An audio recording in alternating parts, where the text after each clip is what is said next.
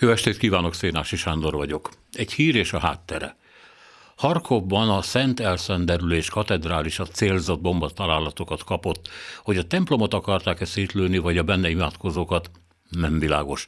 Az előbbi megsérült, az utóbbiak életben maradtak. A Város Szépművészeti Múzeumát is lőtték, a csapások alatt az épület úgy rázkódott, mint a rögvest összedőlne, de a benne őrzött huszonötezer műtárgyat sikerült kimenteni. Mariupolban az oroszok megsemmisítették az Arkhip Quinzi művészeti múzeumot kétezer képpel, szoborral, egyébbel. Márciusban Maria Primachenkonak, egy neves ukrán festőnek a leghíresebb képei égtek el egy képtár elleni támadásban. Az ezerkilencszázötvennégyes hágai konvenció szerint háborús bűncselekményekről beszélünk, nem mint a Hága vagy bármilyen konvenció érdekelné Putyint. Eddig kétszáz ukrán műemléket romboltak le az oroszok, és a rajtuk múlik, lesz ebből több is. Egészen addig, amíg a helyi kultúra fizikai emlékei el nem tűnnek teljesen, igazolva azt a tételt, hogy az ukránok nem is léteztek egyáltalán. De hát, amint azt a Mester és Margarita című Bulgakov regényből tudjuk, kézirat nem ég el, kép sem, szobor sem pusztul el nyom nélkül.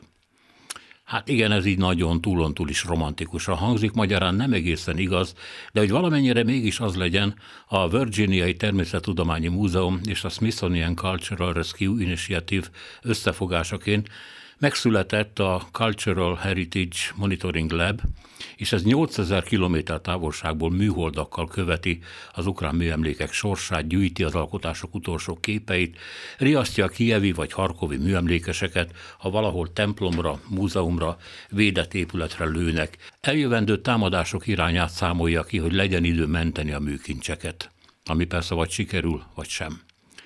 Ezt a dolgot is tegyük oda az elhurcolt, átnevelendő ukrán felnőttek és az elhurcolt, oroszosítandó ukrán gyerekek sorsa mellé.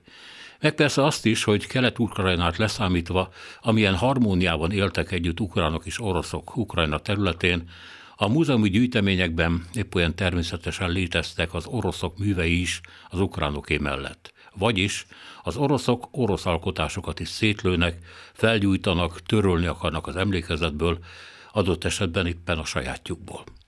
Így lesz igaz, hogy Oroszország maga ellen is harcol. A háború orosz támogatói nem csak bűrészesek, de saját maguk kifosztásában, az orosz kultúra legyilkolásában is cinkosok. Akkor is, ha nem tudják, mit cselekszenek.